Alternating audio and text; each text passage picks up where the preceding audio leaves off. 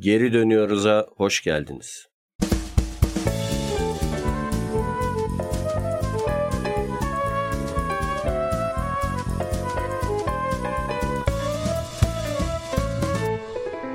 Geri dönüyoruz.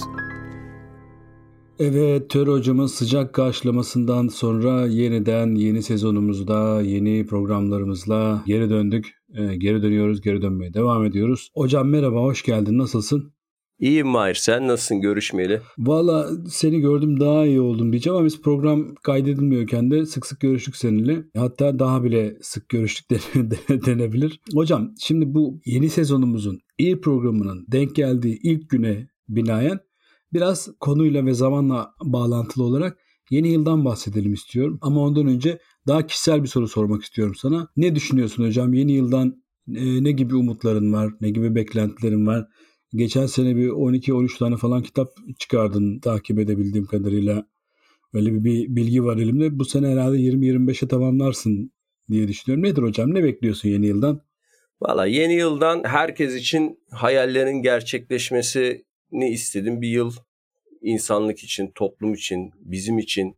Ama tabii benim daha böyle kendime göre hedeflerim senin dediğin gibi ya o kadar tabii senin abartın kadar çok kitap yok ortada ama yarım kalan çalışmaları bu sene tamamlamak gibi planım var. Daha böyle uzun zamandır yayınlanmasını düşündüm ama bir türlü tamamlayamadım. Araya giren bu başka projeler nedeniyle bazı kitaplar, çalışmalar var. Onları tamamlamayı düşünüyorum. Yani bu yıl kendim için beklentim bu. Bir de biliyorsun kalabalık aileye doğru ilerliyoruz yani. Hepsinin ayrı derdi var. Hepsinin işte okul derdi var. Onlarla ilgili işte uğraşıyorum.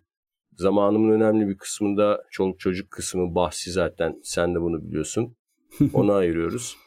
Yani artık bu planladığımız kitapların, çalışmaların benim için zaten bir 3-4 sene sonrasını düşünerek yani bunları bir yere koyuyorum, yapıyorum yani. Ama önümüzdeki yıl bitirmek üzere oldum. Birkaç proje daha var yani. Birkaç diyerek tevazu gösterdiğini düşünüyorum yine de. Bu arada tabii şeyi de söyleyelim. Bizim için çok heyecanlı bir fikir daha var. O da ilk defa birlikte bir kitap çıkaracağız seninle. Yani çocuklar için bir kitap çıkaracağız. Bir kitap dizisi çıkaracağız hatta ama e, o da herhalde yeni yılın ilk e, aylarında çıkmış olacak diye bekliyoruz. Gelişmeler kaydettikçe yine burada mevzu ederiz. Peki asıl konuya geçmeden önce bir şey daha sormak istiyorum. 2023 yılı senin için nasıl geçti hocam? Bir Töre Sivrioğlu bir 2023 yılını nasıl geçirmiştir diye merak ediyoruz.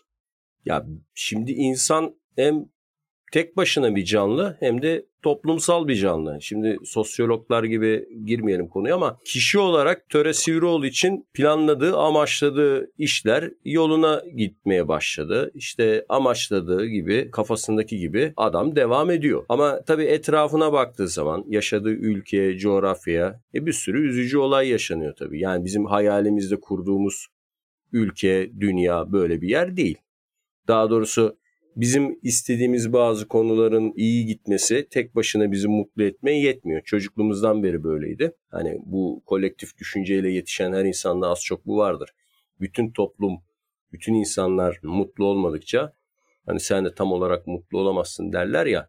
Beylik bir söz gibi düşünüyor ama öyle değil doğru yani o. Bu açıdan benim kendi küçük hayatımda planladığım gibi olaylar gitmekle birlikte ve bu beni mutlu etmekle birlikte tabii ki genel manzarada, genel çerçevede yaşadığımız, ettiğimiz, tanık olduğumuz olaylar nedeniyle o mutluluğun içinde tabii ne oluyor? Üzüntüler de onunla birlikte birleşiyor. Sene biliyorsun yani büyük felaketler de yaşadı memleket. Hafiften bir sosyalizm propagandası yapmadın değil kaşla göz arasında o da gözümden kaçmadı. Ekşi Sözlük'te görürsün artık eleştirileri. Valla onları da çok takip etmediğim için bilmiyorum. Güzel şeyler yazıyorlar diye sağdan soldan söylüyor arkadaşlar sağ olsunlar ama hani o, o tür o şeyleri akıllı telefon falan da olmadığı için ben böyle aylar sonra falan öğreniyorum. Biri diyor ki senin hakkında böyle böyle yazmışlar duydun mu gördün mü diyor. Vallahi görmedim diyorum ben görene kadar zaten 3-5 ay geçiyor yani hani konunun artık ehemmiyeti kalmıyor. Ya da yazan fikir değiştiriyor hocam sen. Ya evet yani. yazan yorumu bile değiştirebilir yani ben onu e, fark edene kadar.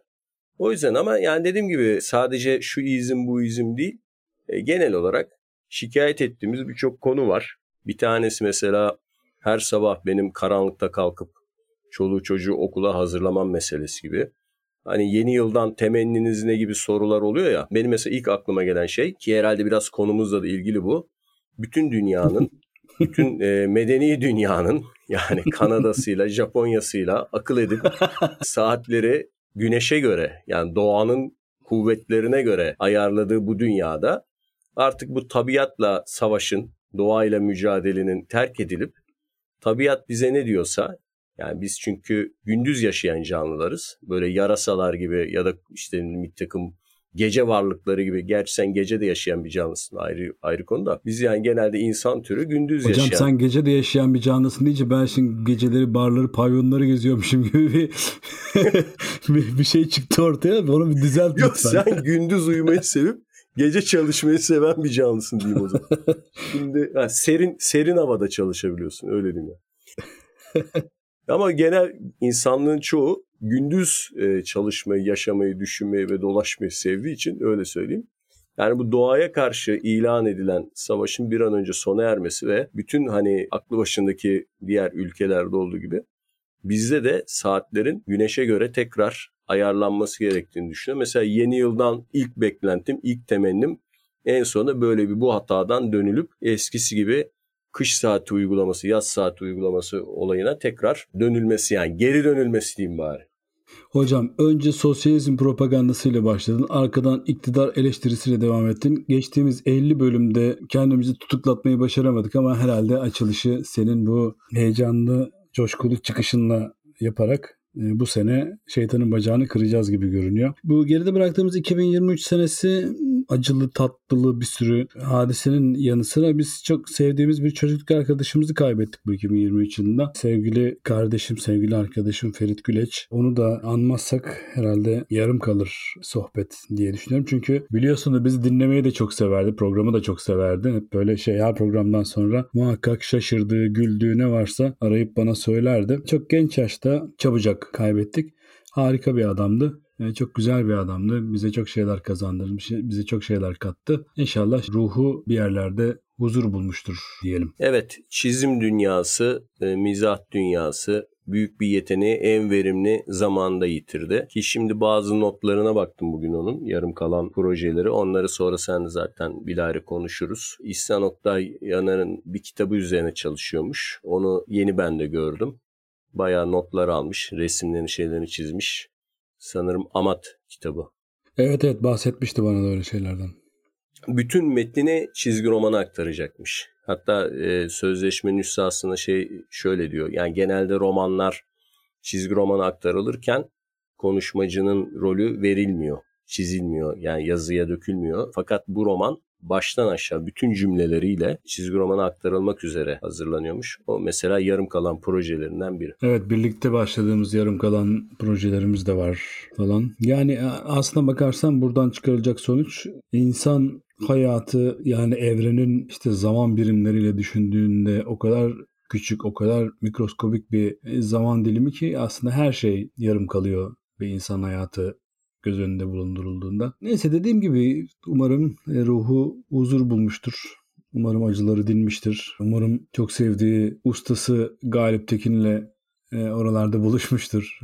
Belki Oğuz Aral'la buluşmuştur. Nerelerdeyse. Keyfi yerindedir diye ümit ediyorum. Neyse hocam konumuza dönecek olursak sana bir şey sorarak başlamak istiyorum. Burada aslında bir bilgiden daha çok senin görüşünü merak ettiğim için soruyorum bunu. Şimdi Aralık ve Ocak mantık olarak yani Kuzey Yarımküre'de yaşayan bizler için yılın en berbat, en kesat, bir tane çiçeğin açmadığı, bir ağaçta bir tane yaprağın bulunmadığı, en böyle yılın bet zamanlarından biriyken niçin yeni umutlarla bezemeye çalıştığımız bir yılı acaba yılın bu gudubet zamanında başlatmayı seçmişiz. Yılbaşının Aralık sonuna getirilmesi ne zaman Avrupa'da? 1600'ler mi? 1600'ler değil de hocam galiba 6. yüzyılda falan diyebiliyorum ben. Daha eski yani. Evet. Ama kilisenin müdahalesiyle. Ondan emin değilim. Ama bakarım istersen.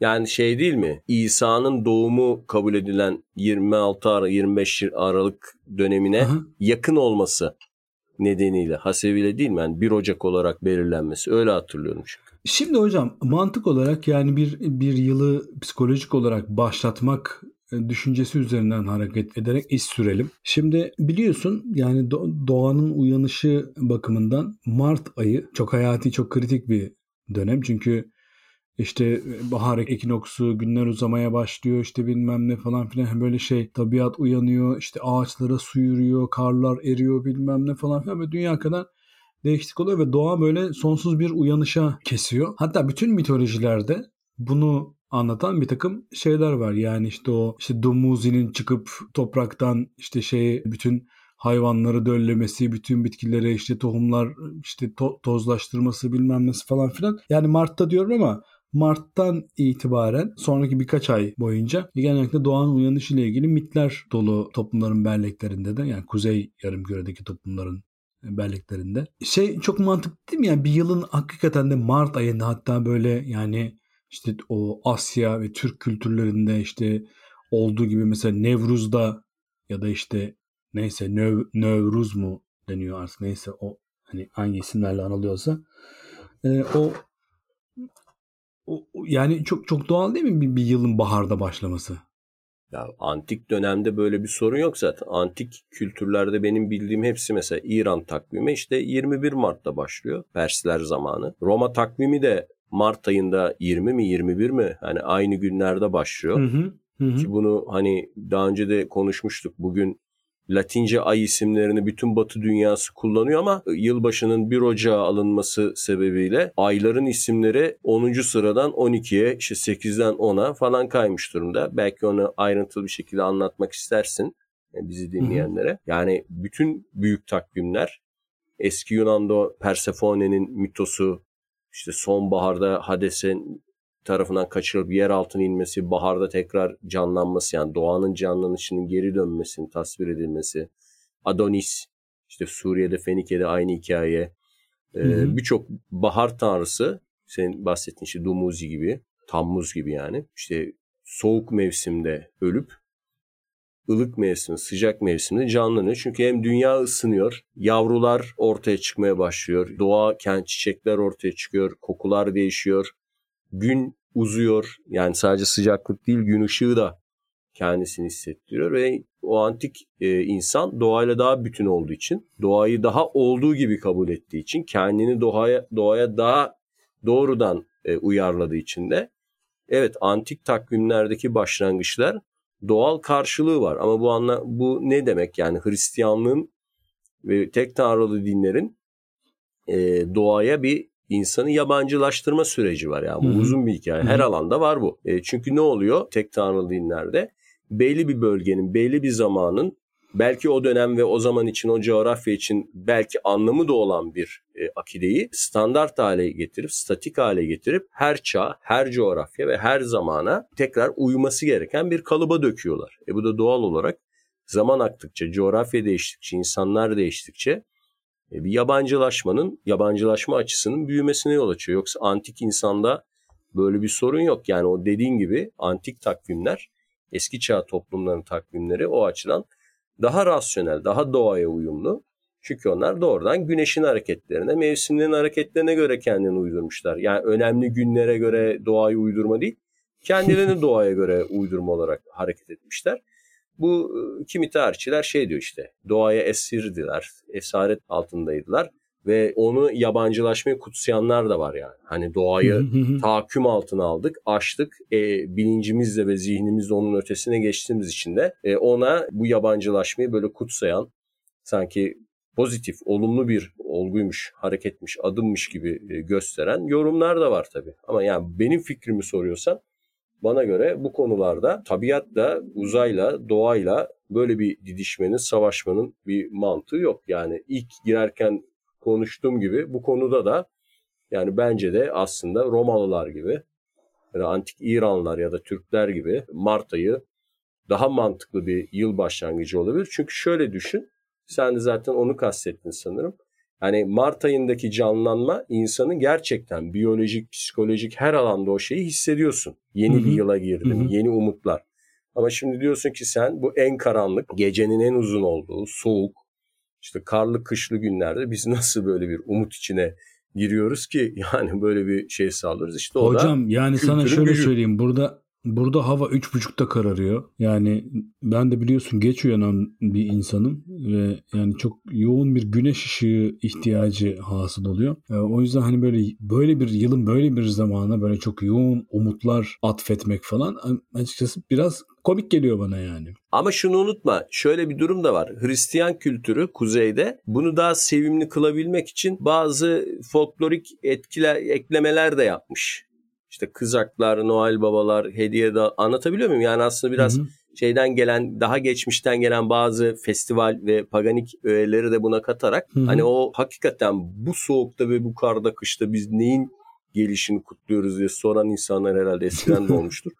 Yani onu işte ağaçları süsleyip ağaç etrafında Ama sen de tabii şimdi böyle kuru yemişçi gibi yani Noel'le yılbaşını birbirine karıştırıp cevap verme yani. Ama onları genelde hani birlikte aynı hafta içerisinde kotardıkları için o atmosferi yani neticede e, Batı dünyası yani en azından Kuzey Avrupa'da bu kültür çok iç içe geçtiği için orta çağlardan bu yana en azından bunu yeni yıl umudunu bu folklorik öğelerle beslediklerini düşünüyorum. Yani bu başka toplumlar için o tadı da tam vermiyor.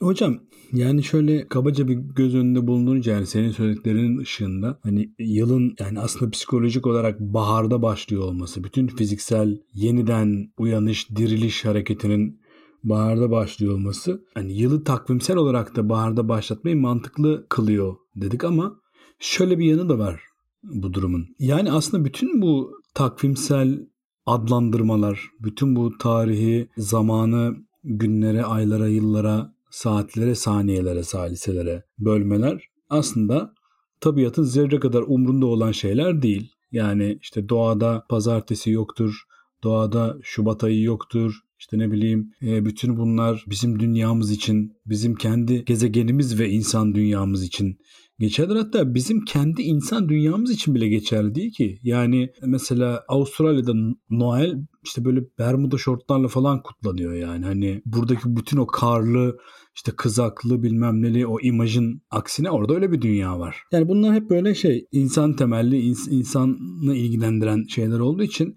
e, biz tabii tarihimizin çok büyük bir kısmını tarım toplumu olarak geçirdiğimiz için tarımın düzenlenmesi, tarımsal faaliyetlerin düzenlenmesi, ekim, biçim, hasat, işte bilmem ne, işte satış, kurutma, saklama neyse artık bütün tarımla ilgili faaliyetler hep böyle yılın belli zamanlarına yönelik bir hani zaman içerisinde işaretlenme ihtiyacını mecbur kıldığı için biz bu takvimlere ihtiyaç duymuşuz. Dolayısıyla da aslında daha en başta yıl dediğimiz şeyin kendisi kurgusal bir şey.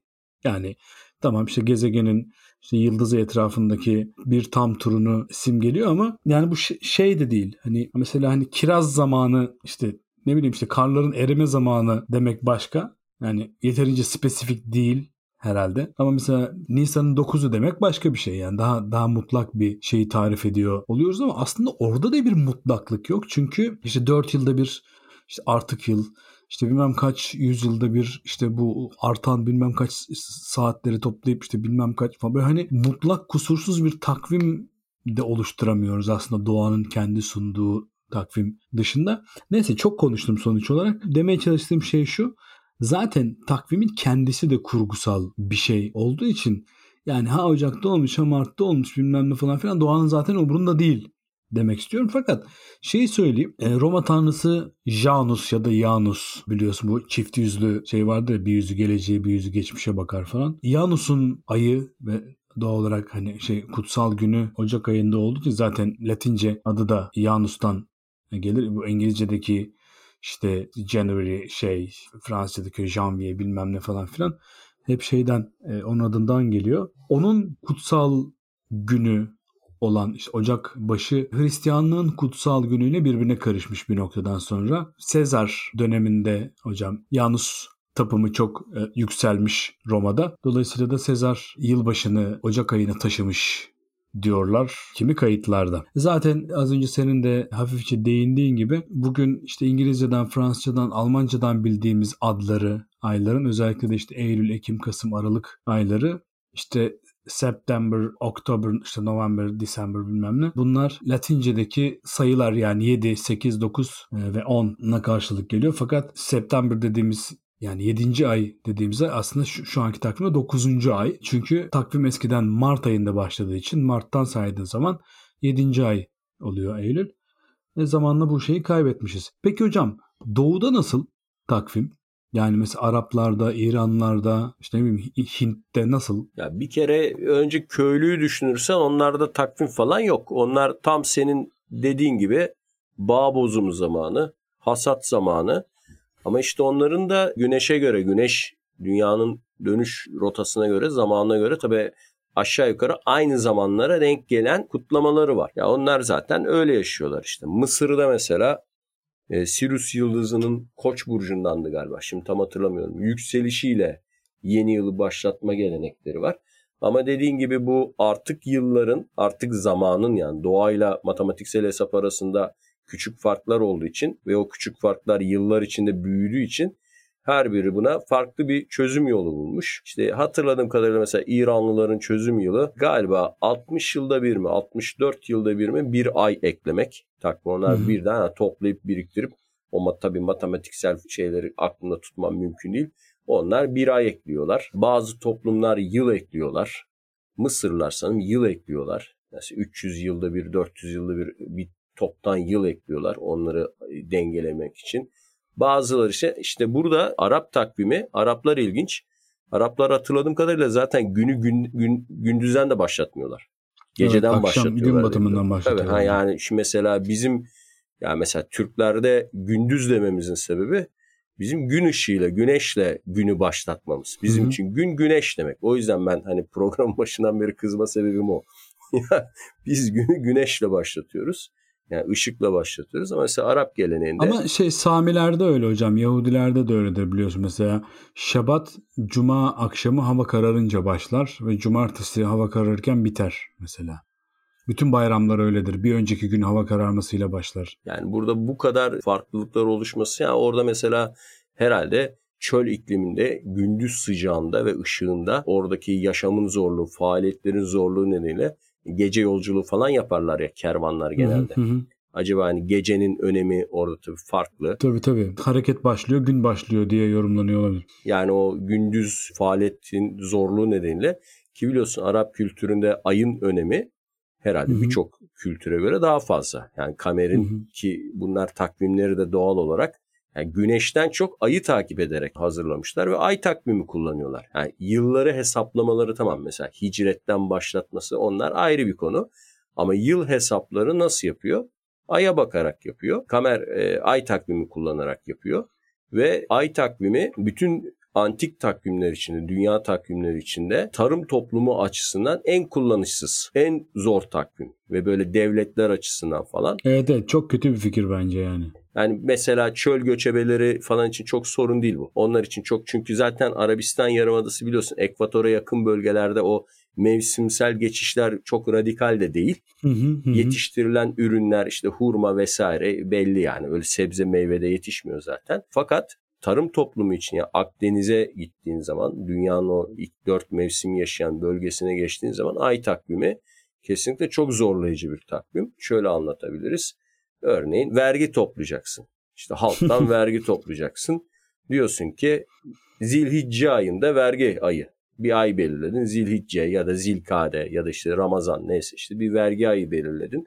Diyorsun ki yani bana bin tane koyun verecek bu bölge. Bin tane işte ne bileyim dana verecek vesaire. E hayvanların yavrulama zamanını o, o, oturması lazım yani. Ya da zeytinin olgunlaşma zamanına bunun uyuması lazım. Tamam zilkade ayı vergi ayı. E bu yıl oldu. Önümüzdeki yıl oldu. 5 e, sene sonra 6 sene sonra bu ay takvimi 11 gün eksik kaldığı için güneş takvimine göre bu radikal bir fark. E ne oluyor? 3-5 sene sonra senin vergi ayın neye geliyor? Yavaş yavaş işte Nisan'a, Mart ortasına, işte kış ortasına doğru kaymaya başlıyor. Hocam hatırlarsın biz çocukken Kurban Bayramı yaza denk gelirdi. Sonra evet. biz üniversiteyi falan bitirdik yine yaza denk geldi. Yani bir yılı böyle dolanıyor olması şeylerin e, ay takvimindeki tarihlerin çok zorlayıcı tabii dediğin gibi hem tarımsal e, hem e, şöyle düşün yani. hani zeytin yetiştiricisi bölgede yaşadığımız büyüdüğümüz için söylüyorum. Hani zeytin nedir? İşte Mart ayında budanır. Şubat Mart'ta budaman lazım. Eylül Ekim'de dibi toplanır. Kasım'da da gerçekten daldaki zeytini toplamaya başlarsın ve Aralık e, ortasında bunu bitirmen lazım yani. Zeytin toplama olayını. Sonra Hı hı, zaten hı. artık kurtlanır falan. Şimdi Ziraat Odası böyle bir kitapçık yazsa işte kımıl zararlıları ve zeytincilik diye küçük 10 sayfa vardır ya böyle şeyler. E şimdi bunu yani güneş takvimiyle yazıyorsun tamam işte. Yani bu dediklerini biliyorsun. E bunu ay takvimiyle işte zilkadede toplanır, zilhicce'de işte. Yani nasıl olacak? 3 sene sonra, 5 sene sonra senin yaptığın kitap çöpe gidecek, bitti. Yani o yüzden hani tarımsal toplumda Peki nasıl düzenleniyor hocam bu topluluklarda? Yani tarih boyunca nasıl düzenleniyordu? Yahudilerde işte ne bileyim. Hadi Yahudilerde gene daha güneş esaslı bir ay takvimi var da. Mesela Araplarda. mecburen iki takvim birden kullanmışlar. Şimdi bu kavga ilk Abbasilerde başlıyor. Sen böyle ben Emeviler, Abbasiler Yo, hemen hocam. konuyu... Ne, ne zaman konu Emevilere gelecek diye bekliyordum. Lütfen kendini tutma. Valla Abbasiler zaman dur Emeviler atlıyorum. Emeviler karışmıyor olaya. Yalnız şöyle bir şey var. Ee, bazı muhaddisler aylara gün eklemenin ve yıla gün saat eklemenin haram olduğunu söylüyorlar. Kesibe diyorlardı galiba bunu Araplar şimdi tam hatırlamıyorum. Ve bu yasaklanıyor İslam'dan sonra. Yani bu Mısır takviminde, Babillerde falan artık gün ekliyorlar, artık ay ekliyorlar diye anlattım ya. Bu hı. olay e, İslam'dan sonra kaldırılıyor bu gelenek. Ama bu sefer de ne oluyor? Irak'ta, Mezopotamya'da falan işte vergi ayları yani eskiden Nevruz'la başlayan vergi ayları bir ay iki ay sürüyor onlar. Kış ortasına doğru gidiyorlar. E doğal olarak da ürünler daha böyle tarlada bir şey yok. Daha hayvanlar yavrulamamış. Temmuz, Ağustos'ta toplanması gereken şeyler artık kış ortasında isteniyor. En sonunda bunlar işte halife, mütevekkile falan gidiyorlar. Diyorlar ki ya bu olacak gibi değil bu takvimle bu iş yürümüyor. Mütevekkil de bu şeyleri topluyor. Eski bu Zerdüştileri, İranlıları falan. Ee, eskiden diyor nasıl çözüyorlardı bu işi diyor. Yani işte Sasani İmparatorluğu zamanı Persler falan o eski. Efendim diyor onlar diyor şey ekliyorlardı diyor. Ay ekliyorlardı. Hani artık günleri toplayıp güneşe göre. E tamam öyle yapalım biz de diyor. Bu sefer işte bu ulema kızıyor işte böyle yok e, günahtır, sevaptır, haramdır tartışmaları nedeniyle bu projeyi hayata geçiremiyorlar Abbasiler uzun süre. Ama eninde sonunda e, buna mecbur kalınıyor ve diyorlar ki iki takvim kullanacağız. Kameri takvim işte dini vecibeler, işte Ramazanlar vesaireler gene devam edecek. Fakat vergi için, üretim için işte anlaşmalar, sözleşmeler, yıllık işte iş akitleri vesaireler için güneş takvimine geçiyorlar. Ve bütün Müslüman ülkeler bundan sonra bunu taklit etmişler. Mesela işte Selçuklularda o Ömer Hayyam'ın yaptığı Celali takvimi mesela o güneş Hı hı. takvimi. E, Babürler'de Hindistan'da hem işte e, kameri takvim hem de Ekber'in yaptığı e, güneş takvimi kullanılıyordu. Ki Osmanlı'da e, sen de bilirsin daha doğrusu anneannesinin babaannesinin duvarında saatli marif takvimi görmüş herkes de bilir. Orada ne yazar değil mi? Hicri kameri ve bir de Hicri Yanında. Şemsi. tabii Ya Hicri Rumi. Şemsi vardır ya da Rumi yazar. İşte o e, Osmanlı Devleti de 1700'lerde özellikle 1600'ler sonu 1700'ler başı bu iki e, takvimi birlikte kullanıyor. Çünkü buna mecburlardı yani öbür türlü ticaret, vergi toplama, iş akitleri, çalışma akitleri yapman yani çok zor. Çünkü düşünsene hani mesela her zilkade bana bu kadar kilo buğday getireceksin. Başak biçeceksin, şu kadar getireceksin. E böyle bir iş ak- aktinin 5 sene 10 sene bile geçerliliği olamaz. 5 yıl sonra bu şey biter. Hukuki bir soruna dönüşür. Hocam şimdi sen şey yaparken anlatırken ben bir yandan çok sevdiğim kıymetli kitabım Babel Kulesi kitabından bu işte ay adlarının ve takvim adlandırmalarının anlatıldığı, anlattığım kısma göz atıyordum da şöyle şeyler var hocam, şöyle bilgiler. Bazı kültürlerde günümüzde bile hala e, yılbaşı 1 Ocak'ta kutl- kutlanmıyor. Yani zaten en yakın örnek işte İran falan var. İşte İsrail'de miladi işte Gregorian işte bilmem ne takvim kullanılıyor ama yine de orada mesela Rosh Hashanah denen o işte Yahudi yılbaşısı e, bayağı böyle bir milli bayram coşkusuyla e, hala e, kutlanıyor. Keza çeşitli medeniyetlerde benzer kutlamalar var. Çok ilginç bilgiler var mesela bunlar arasında. Tamil kültüründe hocam. Sri Lanka'da Evet Sri Lanka'da Tamil kü- kültüründe yılbaşı hocam Nisan'ın 13 ya da 14'ünde kutlanırmış. E, makul yani bir de tabii dünyanın neresinde bulunduğuna göre de işte güne, güneşten aldığın işte ışık şu bu bilmem ne falan her şey değişiyor ya. Şey mesela Şubat deyince böyle böyle işte karlı soğuk ağaçların yapraklarını dökmüş olduğu bir görüntü gözünün önüne geliyor ama aslında bu tamamen bir kuzey yarımküre algısından ibaret. Yani hani insanlar denize giriyorlar tabii Şubat'ta yani işte ne bileyim Güney Yarımküre'de. Hocam Dogonlar'da biliyorsun Mali'de yaşayan ve işte Sirius yıldızını Sirius yıldızını ilk keşfeden e, topluluk olarak bilinen Dogonlar'da. Hocam bir, bir gün böyle bir program da yapalım mı? Yani bu işte bu pseudoscience dedikleri yani hani biraz böyle işte piramitleri uzaylılar mı yaptı? Dogonlar Sirius'tan mı geldi falan filan tarzında. Ayın karanlık yüzünde yaşayan naziler. Ha mesela Antarktika'da kapısı bulunan oyuk dünya, Agartha ve Şambala falan tarzında. Ben severim böyle şeyleri konuşabiliriz yani. Sen de sevdiğini biliyorum o yüzden söylüyorum zaten. Yo ben de seviyorum canım. Şimdi sen söylerken aklıma bir sürü şey geldi de sözünü kesmeyeyim diye bir şey demiyor. Şimdi hocam Dogonlar yılbaşını Haziran ayında kutluyorlarmış ki bir kuzey yarımküre topluluğu hali hazırda. Eski Mısır'da yani daha doğrusu şöyle söyleyeyim. Kıptilerde kökeni eski Mısır'daki işte şimdi ne olduğunu bilemediğim bir kutlamaya dayanan bir gelenek ışığında Kıptilerde yılbaşı 29 Ağustos'ta kutlanırmış hocam. 29 Ağustos olması bir yandan ilginç ama bir yandan da değil. Çünkü Yahudilerin hocam Rosh Hashanah'sı da yani yılbaşı çünkü Rosh kafa demektir, baş demektir e, şeyde İbranice'de. Şana da Arapçadaki sene gibi yıl demektir. Rosh Aşana yani senenin başı. E, tam anlamıyla yılbaşı demek. Rosh Aşana hocam genellikle Eylül ayına denk gelir ama böyle Arap kameri takvimi kadar olmasa da hareketli bir takvimdir Yahudi takvimi de. Tarihler e, yıl içerisinde e, ufak tefek kaymalar yaşayabilir ama genellikle Eylül ayında olur. Yani eski Mısır ve Yahudiler arasındaki bağlantıyı da belki yani açıklamaya ya da onunla açıklanabilecek bir şey olarak görülebilir. E çok ilginç bir şey. Bizim atfettiğimiz şeyler e, başlangıç tarihleri e, bölgeden bölgeye bile değişiklik gösteriyor. Yani herkes yıla aynı zamanda başlamıyor. Dünyada zaman herkes için aynı hızla akmıyor herhalde. Ya ona mesela Sri Lanka için şimdi bilmiyorum ama iki mevsim var ya onların. Kurak ve yağmurlu muson. Hı hı, hı. Belki onunla ilgilidir. Mısır'daki Nil taşkınları ile ilgili olabilir. Çünkü bahsettiğin tarih o gerçekten Sirius yıldızının yükselme zamanı Temmuz-Ağustos diye hatırlıyorum. Tam net gününü şimdi söyleyemem.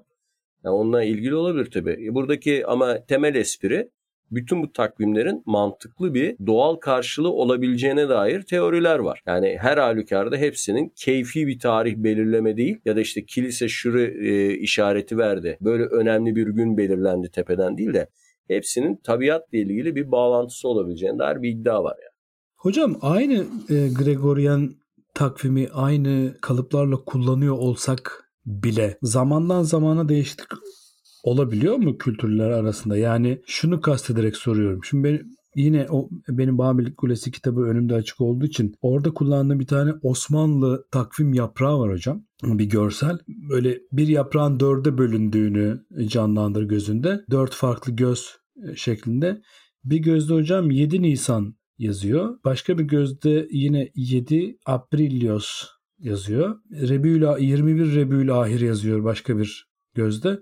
Dördüncü gözde de 20 Avril yazıyor. Yani bir yerde Nisan'ın 7'si iken bir yerde Nisan'ın 20'si. Şeyde öyledir ya mesela Ekim devrimini Kasım'ın 7'sinde kutlarız falan filan böyle hani neden hocam? Aynı Gregorian takvimin içerisinde neden böyle kaymalar oluyor? O takvimi değiştiriyorlar Bolşevikler. O Mila şeye geçiyorlar ya. Gregorian'dan Julian'e geçiyorlar.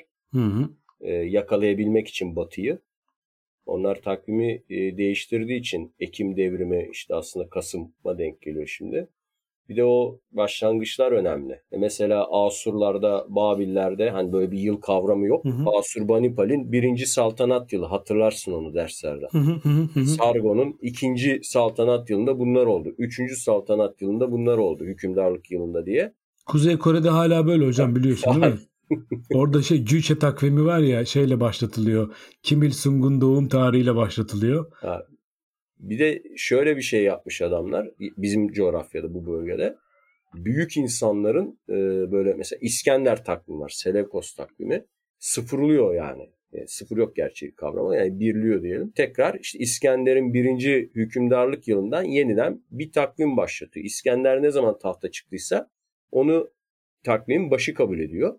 Hı hı. Ya da büyük bir hükümdar ne zaman bir iş yaptıysa önemli bir şeyse e, bir fetih bir şey onu Ptolemaios takvimi, Seleukos takvimi takvimler var. Birçok topluluğun bir arada yaşadığı ülkelerde de mecburen o toplumların kendilerine başlangıç olarak kabul ettikleri yılları baz aldıkları için hani şeyi hatırlarsın şu Uşter miydi, Uster miydi bir papaz milattan önce 4'te yaratıldı diyor dünya. Hani toplamış evet, evet. toplamış peygamber hayat hikayelerini.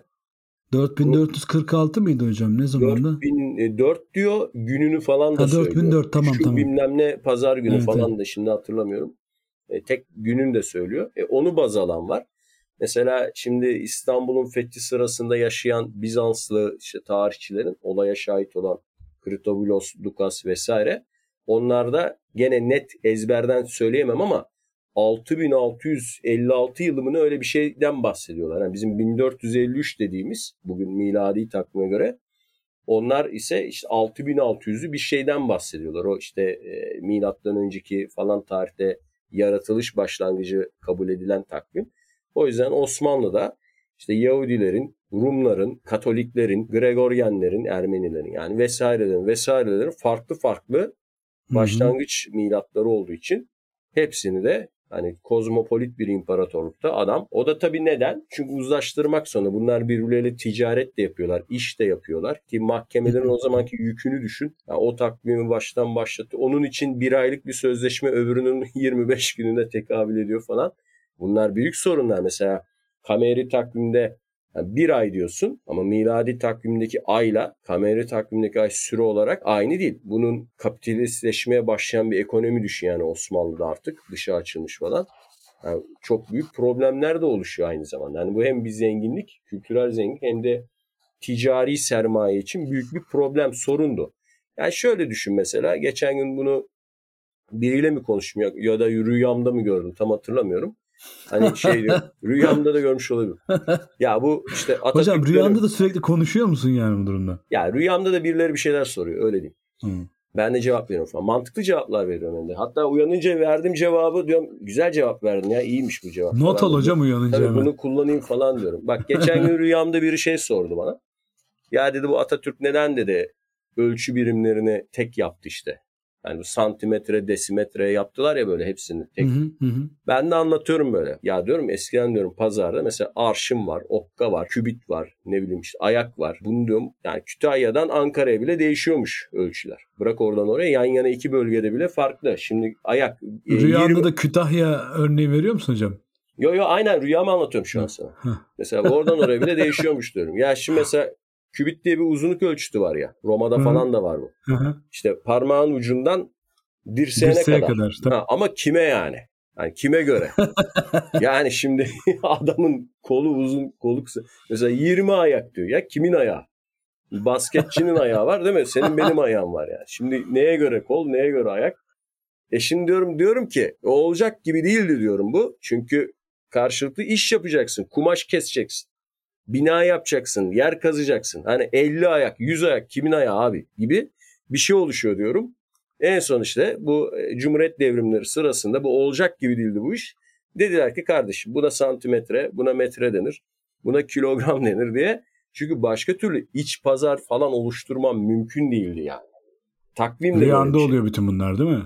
Bunlar bu arada rüyamda oluyor tabii. Ha. Rüyamı anlatıyorum sana. Ben anlatıyorum böyle falan. Sonra uyandım. Bana dedim iyi fena cevap verme. Beğendim yani kendi cevabımı. Öyle Hocam. Rüyaya bak. Sıfır hayal gücü. Hocam maalesef belli bir yaştan sonra böyle çok o işte uçtuğun bilmem ne rüyaları falan filan görmek mümkün olmuyor. Ben de böyle çok gerçek zamanlı ve gerçek e, prodüksiyonlu rüyalar görüyorum ama yani seninkiler kadar tabii böyle sokratik rüyalar görmüyorum ama. Kamuya faydalı rüya görüyorum öyle. Hocam e, çok teşekkür ederim. Seni uzun bir aradan sonra yine böyle karşımda bulmak, seninle sohbet edebilmek, senden bilgilenebilmek, senden e, nurlar alabilmek benim için çok keyifli, çok heyecanlıydı. Çok teşekkür ederim sana bu kadar zaman sonra bizi yine aydınlattığın için. İlk bölümümüzü böylece artık sonlandırmamız icap eder. Hatta biraz uzattık da bölümü. İlk bölümün hatırına. Var mı hocam söylemek istediğim bir şey? Geri dönmekten çok mutluyuz. Bizi dinleyenler de eminim çok mutlu olmuşlardır. Böylece daha bol bol konuşmak için fırsatımız oldu. Herkese selam iletiyorum. Evet ben de çok sevindim geri döndüğümüz için. Senin adına ayrıca sevindim hocam. Çünkü podcast kaydının olmadığı zamanı belli ki rüyanda devam etmişsin bu bu etki, etkinliğe. En azından artık bir akacak mecran var. Herkese çok teşekkür ederim. Bizi dinleyen herkese de bu vesileyle e, yeniden sizlerle buluşmak çok güzel. Geri dönmek çok güzel. Herkese mutlu, sağlıklı, sevinçli, ümitlerin zayi olup gitmediği neşe içerisinde bir yıl diliyoruz. Hoşçakalın efendim.